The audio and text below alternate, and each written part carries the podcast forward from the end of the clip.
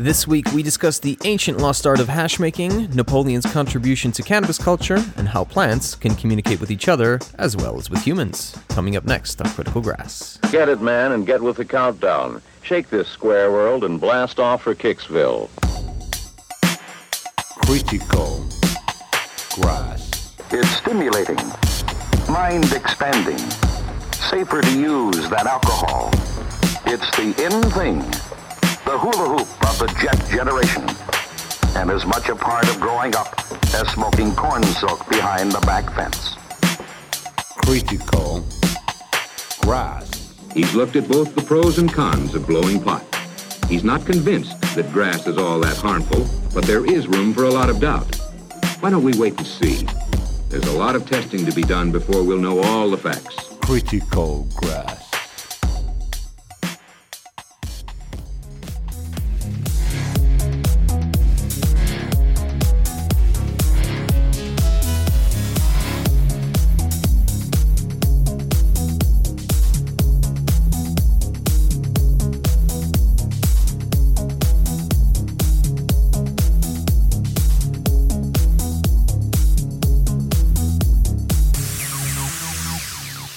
My name is Frenchy uh, Cannoli. I'm obviously French. I'm a hashishin, I'm a hash maker. I make traditional hash and I, uh, I've been doing that for a long time.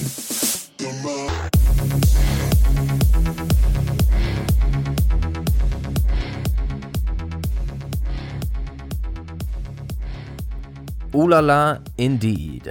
That little intro was brought to you by Noise Theory with a super dope jam titled Hash Power.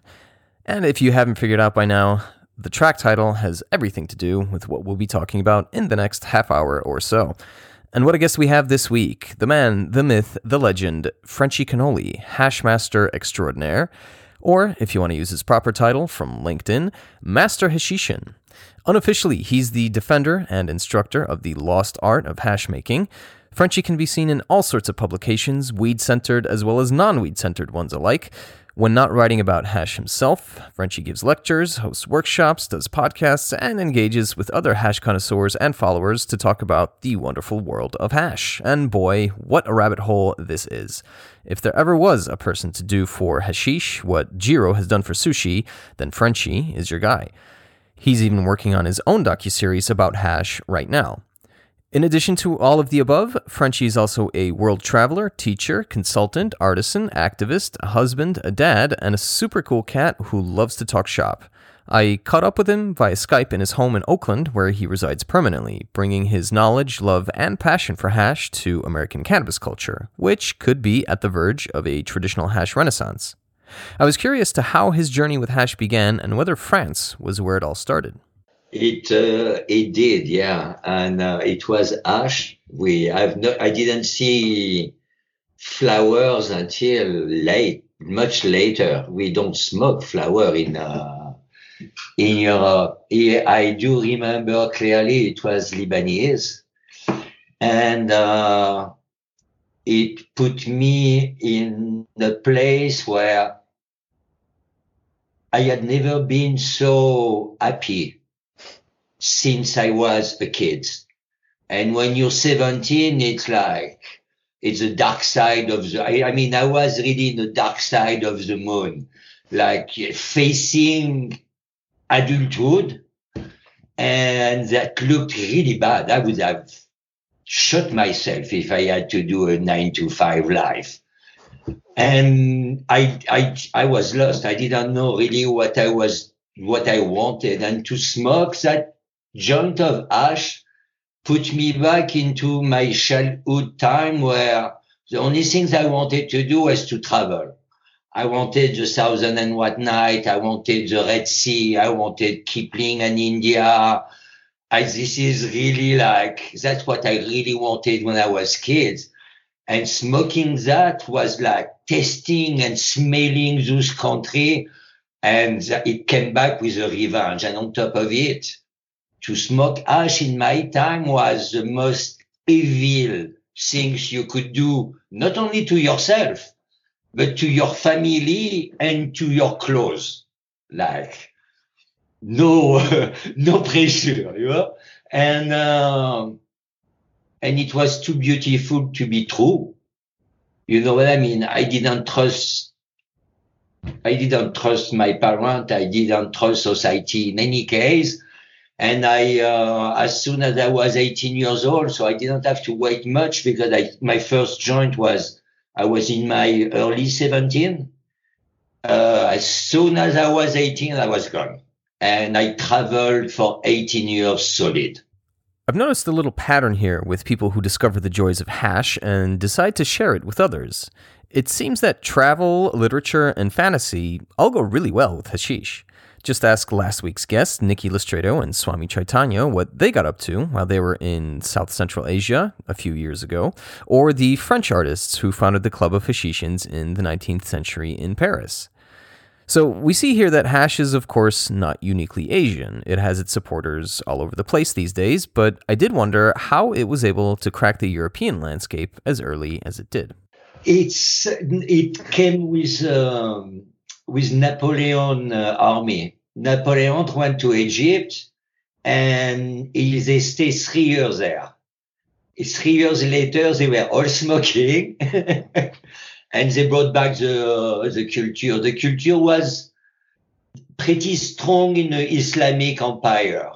So as soon as Western world and the Islamic empire were, was connecting, mostly medicine and fun, well, ash and cannabis was right there, and it came into the the medicinal part of the uh, of the Western medicine, and uh, most like some of the greatest uh, literature was made by hardcore stoners, like serious stoners. Uh, they, like, but they, a lot of them, a lot of them, a lot of painter. It was they were not really taking ash edible regularly, but they were stoners. And uh, that was a good, a huge source of inspiration and, uh, and part of their dedication to their art. You know, when you're poor and you suffer, well, smoking make it a little easier at every, every level. It's like, it's, uh, it, it has been very much part of the art culture and uh, and art scene most certainly for a very very long time. You don't hear this very often, but you might want to thank Napoleon for bringing hash to Europe. Hashish, of course, is not the first thing that comes to mind when thinking of Napoleon, particularly if you're not French, but if not for Napoleon's soldiers, who couldn't drink their precious wine while in Egypt, where alcohol was banned, Hash might not have made it to the West, and possibly would have remained an exclusive feature of the Islamic Empire for a good while. But Napoleon's soldiers brought back loads of the stuff, and inevitably, all the French starving artists got their hands on it as well. And for them, it was not only a source of inspiration for their art, it helped numb the pain of their not so easy existence in the 19th century.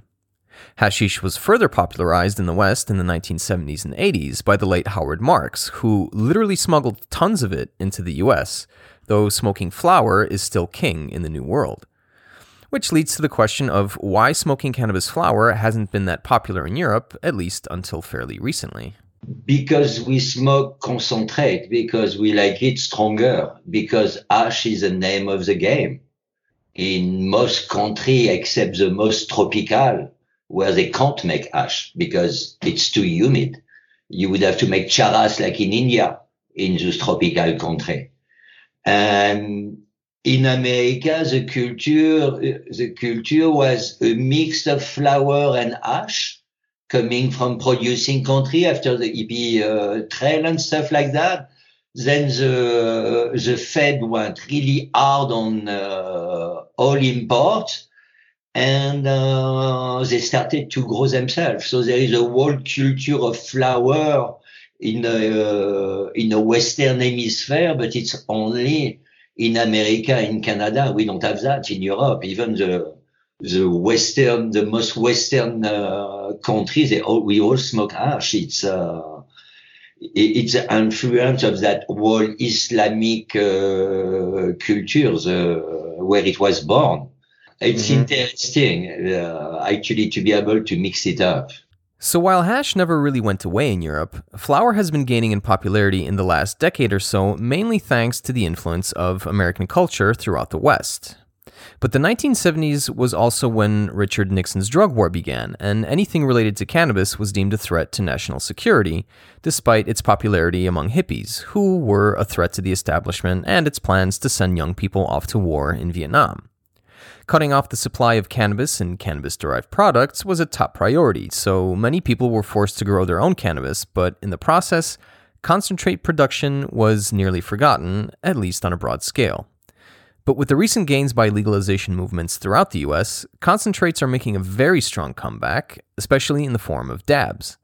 And there are plenty of dispensaries where you can buy what appears to be hash, apart from things like bubble hash or water hash, as well as other concentrates. However, this is not exactly what Frenchy has in mind as far as the real deal is concerned. It's not ash on top of it. And here they use the word ash for everything that is somewhere related to resin. And it's pretty confusing because for us, ash is traditional ash.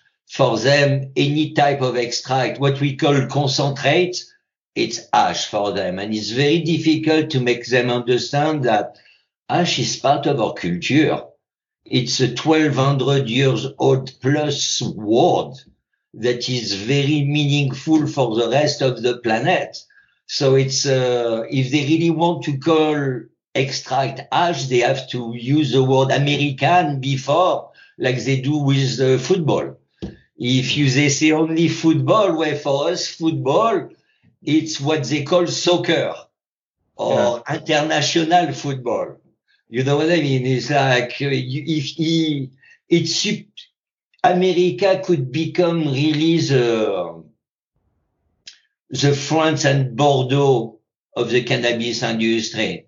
But to create something like this, you need to be able to understand tradition and to respect them and to create standardization of a vocabulary that the world over would uh, would agree and uh, and not an appropriation of words that uh, why not? Yeah, sure. Why not? Why not call a game that you hardly ever touch the ball with your feet football? Sure, why not? But the question, does it make sense? I mean, can't we have something that would be really accepted worldwide? We don't have that vocabulary and we're going to need it very soon. What Frenchy is calling for here is essentially standardization for names and terms. And as far as cannabis is concerned, this is long overdue. And this also applies to concentrates like hash. Unfortunately, it's not an easy process as you have an 800 pound gorilla in the form of federal prohibition, keeping an entire industry from fully developing. But changes are coming, in 2018, the California Department of Food and Agriculture established a process for defining cannabis appellations, or specific geographic areas in which farmers will be allowed to identify and market their crop with that name, much like Champagne or Bordeaux. Local groups should be able to submit applications to create appellations by 2021. And in some areas, such as Mendocino County, you already have the Bell Springs appellation, which already produces highly sought after cannabis flower. And Bell Springs is among the places Frenchy sources his material for his craft. Well, if you look at the menu of many dispensaries in states with legal cannabis markets, you do see hash every now and then. So it seems to be making a bit of a comeback, albeit not as big as hash enthusiasts would like. What exactly is the lost art of hash that Frenchy keeps referring to? It's traditional hash. It's just I'm trying to show the science behind traditional hash. In America, they absolutely refuse to press resin. They even keep it in the fridge so that when it's so good that it would melt together, they have, they avoid, they, they works against the natural aspect of the resin that is to melt together. And me, I'm trying to make them understand that if every country, every producing country of, in the world, they all have been pressing resin since the dawn of time, there is maybe a reason behind. There is no methodology that can span even uh, uh, 10 years. If it's not on point, it's going to disappear. Imagine a, a text that is tens of millennium old. You don't even check it up. It's like you may not like the the aspect of traditional hashish, and uh, and you rather have your uh, resin head un, uh, unpressed, untouched. It's for me, it's like yeah, you like to eat grape. Me, I like to crush those grapes, to edge them, and to make wine with it. And if possibly, I like to make great wine out of it. It's different. I get it, but not showing the respect to tradition is what's my problem here in America, basically. So the lost art of the hashishin, it's a, it's an emphasis uh, on that. Yeah, no, it's not a lost art quite yet because if it was lost, I wouldn't be able to teach it. You know what I mean?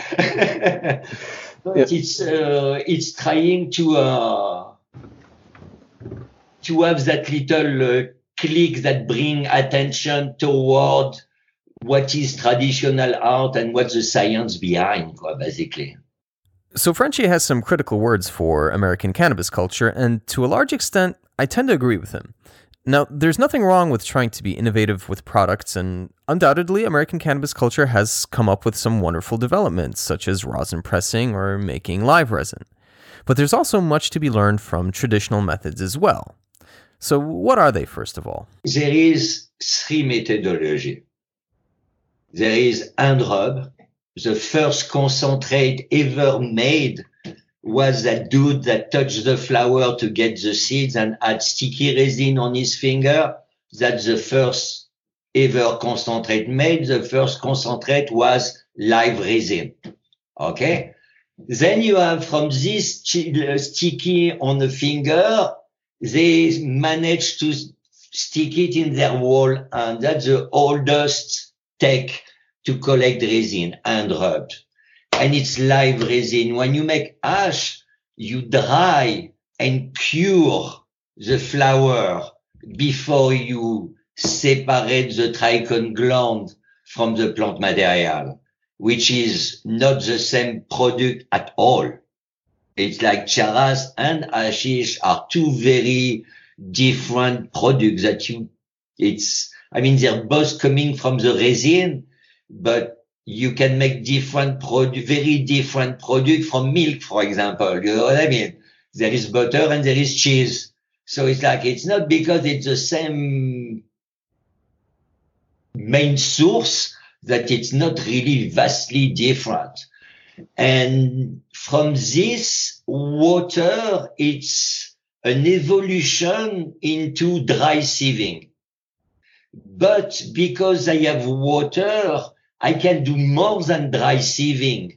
I can use, I can, I can work with live resin also and separate them inside that water. So it's like it give me the water, give me the ability to work with uh, rehydrated material, which help me not make contaminant because when they're dry, it's brittle. Every time you touch it, make contaminant.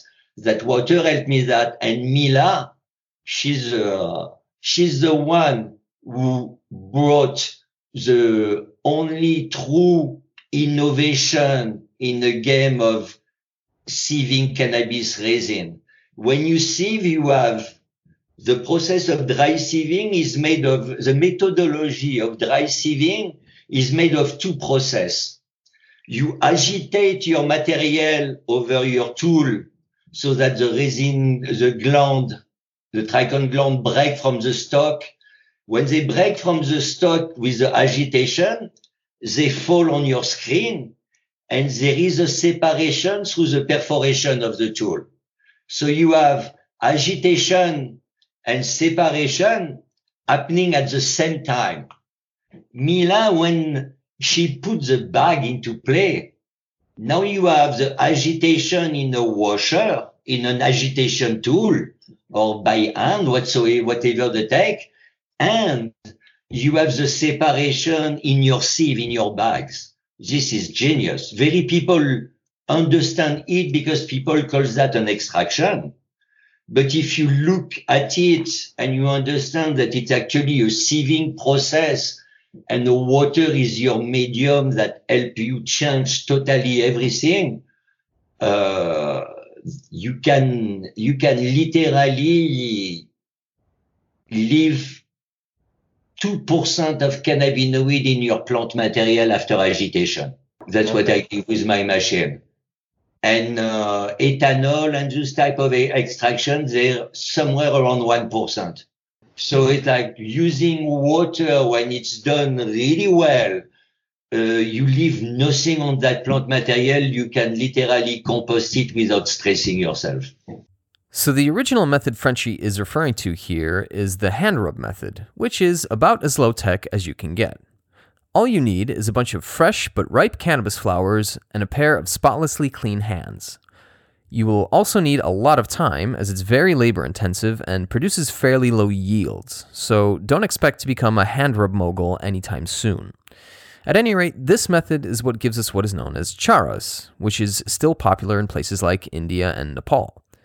A more common method is the dry sift method, where dried and cured flowers are rubbed over a very fine screen. Frenchy also references Mila, aka Mila Jansen, one of our guests from last year, episode 22, if you're keeping track. She revolutionized hash making by mechanizing the process, rendering it much easier to produce and substantially increase yields. Apart from that, you have water hash, which uses water as the medium for catching and transporting the trichomes for later collection and concentration. Of these three methods, you might say that charas is the purest form, as it comes as close to the natural state of the cannabis plant as possible. What I wanted to know was whether the effects of these three main methods are all that noticeable. Uh, charas in India and uh, hashish from, say, from Afghanistan, it's radically different. Uh, charas is literally speedy. It's racy. It's, it's something that keep you, uh, keep you moving. Hashish, it's more like, even if it's not like, uh, put you to sleep, it's something that slow you down a bit. You know what I mean? It's, when you use water, what makes a huge difference is the amount of terpene actually. That you you collect much more terpene with a live resin than the dry and cure because you lose 80% of terpene when you dry and cure. They do transform and become something else. A, a new terpene profile that is sometimes greater than the live, but there is less of it. So all those terpenes together change totally the effect uh, when the the cannabinoid locked into your receptor. The the terpene modulate the whole experience. So it's the it's going to be very very different. Even if it's the same strain, it's going to be a very different uh, experience. You lose if it smell, you lose. Okay, it's simple. The only way, the, the only way to lose the minimum of the minimum, you harvest at night. You fresh, fro- uh, it's fresh frozen, and it's a BHO extraction. That's uh, or ethanol extraction. That's the only way to get it all, and still, it's not hundred percent. Otherwise, if it's smell, you're losing. Simple. You're always losing. Starting by harvesting at night, then you you uh, you're still losing, but you don't lose everything that is doing during the day, where it's uh, it smells strong in the field when you are uh, during the day. You know what I mean? Uh, it's it's not really what you lose; it's what you don't lose that really count. For ash, when once you you have all those separate those, those loose tri- trichome gland, all those gland, all the cannabinoid are with a carboxyl acid with a A. Okay, if I smoke that, I'm gonna lose a little bit of that carboxyl acid, maybe twenty percent. That's what make it psychoactive. But when I press ash with the source of it, and I pre-decarb another 30, 40%, it packs three times the power than it would pack if you don't. That's the beauty of it. Those people that invented the game, they don't know about decarb. They couldn't even see the resin gland, but they knew how to activate the cannabinoid. Hello. It's crazy. I mean, it's like traditional. I've seen stuff tra- living in traditional in uh, with tradition that blew my mind away. Now that I have the science behind what they're doing, it's like, wow, how did you figure that out in the first place? I mean, it's crazy. So, by using the water based method, you're holding on to most of the precious terpenes, which not only smell fantastic, they work in conjunction with the other cannabinoids to produce a synergistic effect, making the hash a much more effective medicine. And by pressing the resin, you go into what Frenchy calls pre decarboxylation, which just means you are decarbing your hash before actually smoking it. This aspect of hash making is all the more impressive considering the very original hashishians didn't even know what decarboxylation was. What's even more fascinating is how they figured it out. I think our ancestor, I mean, imagine those people who two million years ago, you're barehanded, naked, in a megafauna, mega, it's like the only tool you have, it's nature giving you. You better be good. you know what I mean? And to survive, Homo erectus, they survive 1.5 million years from Spain to Indonesia.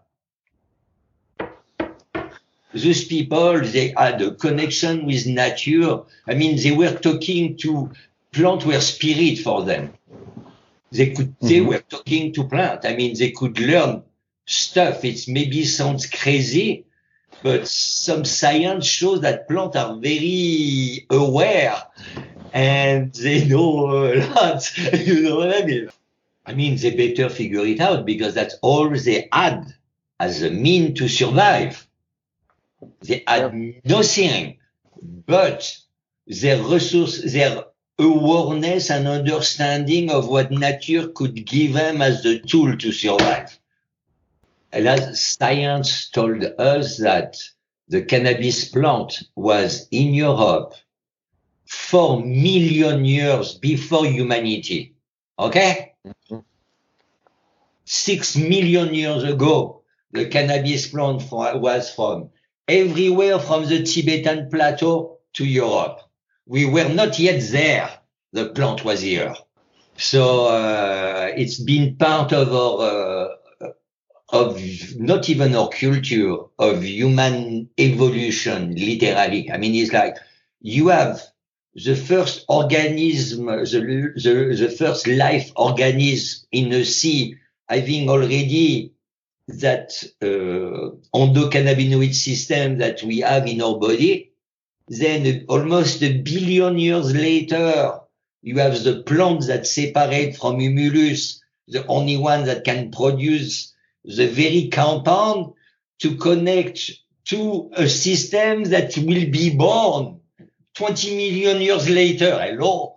It's like, well, we are a little connected to that plant. I think so, yeah.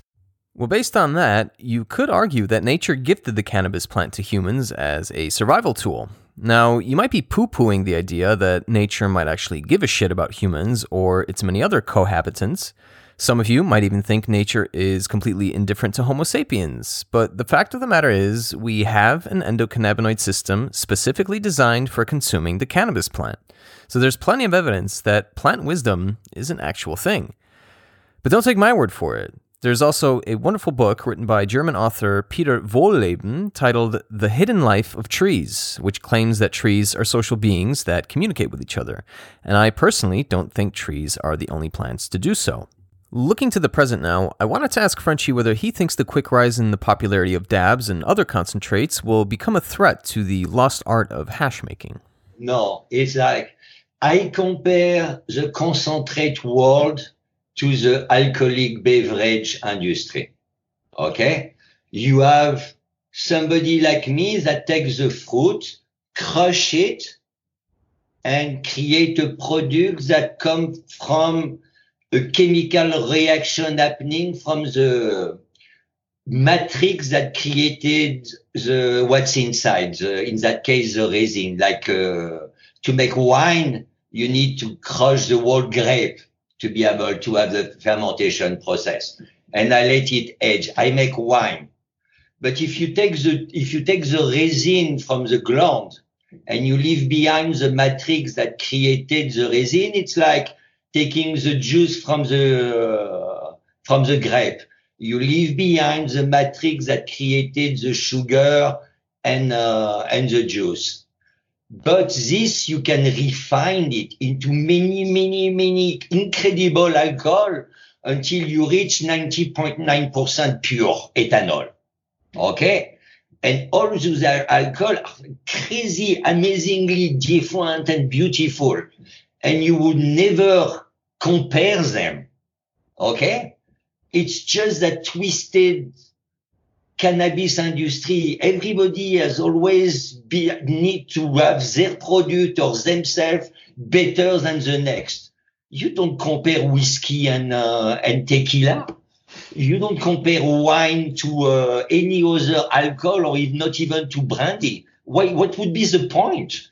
You know what I mean? Why not appreciate the diversity that is offered by that amazing power of separating and recreating like they like they do.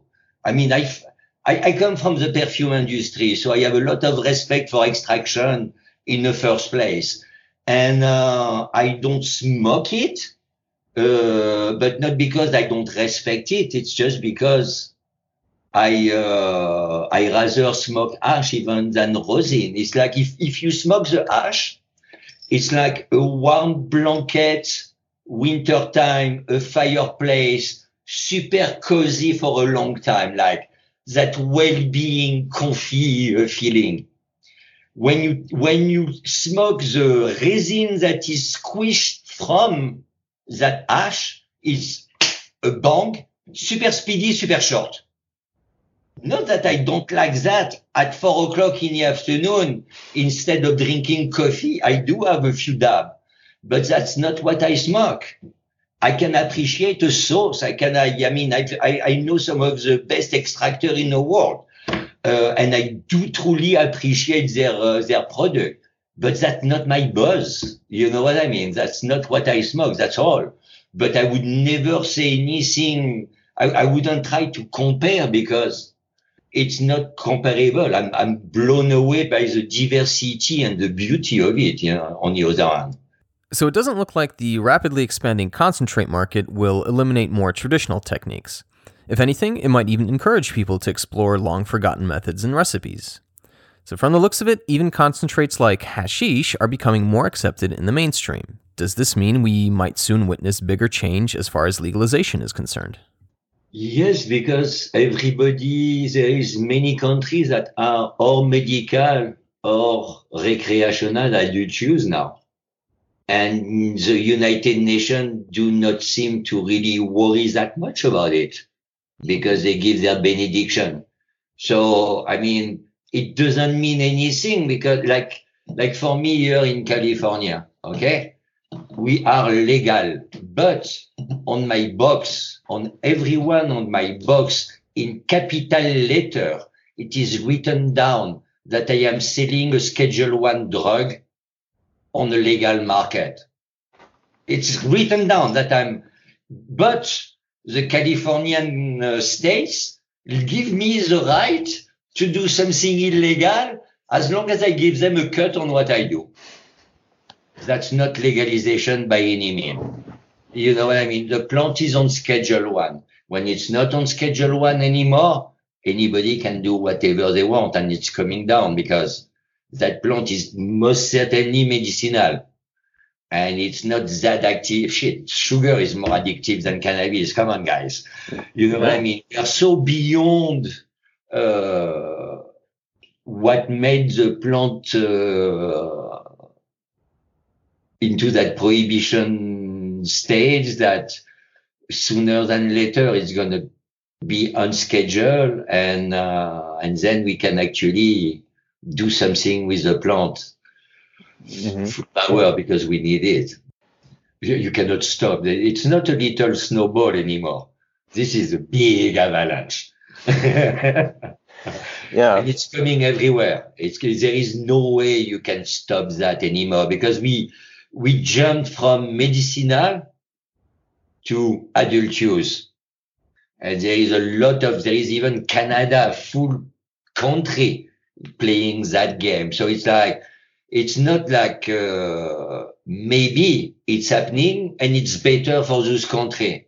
It's like Amsterdam in uh, in Europe. They never went back because it was better for them. Portugal, they decrimin- decriminalized and it doesn't matter what the rest of the world was telling them. They had the number to show. It was much better for everybody. So it's like a number you cannot, you just cannot avoid them for too long. And when you have such a percentage of the population that are actually stoners, that's more than money. That's power. That's vote.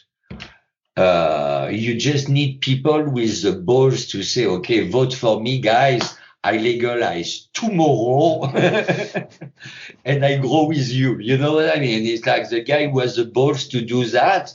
Uh, you don't shoot yourself politically anymore. I mean, they're doing it in the States. Huh? They're running on that platform. Huh? So Frenchy has a pretty optimistic view of the future of cannabis, and in the long term, I'm in complete agreement that once you let the genie out of the bottle, there's no going back. Even in places where prohibition was brutally restrictive, you have laws changing and attitudes evolving. A mere eight years ago, there were zero states in the US with legal recreational cannabis.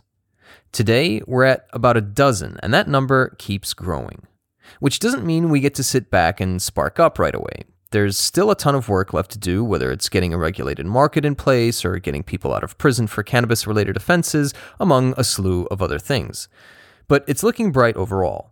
Now, before we wrap up, I wanted to share Frenchy's answer to what advice he wishes he would have heard at the start of his journey down Cannabis Lane.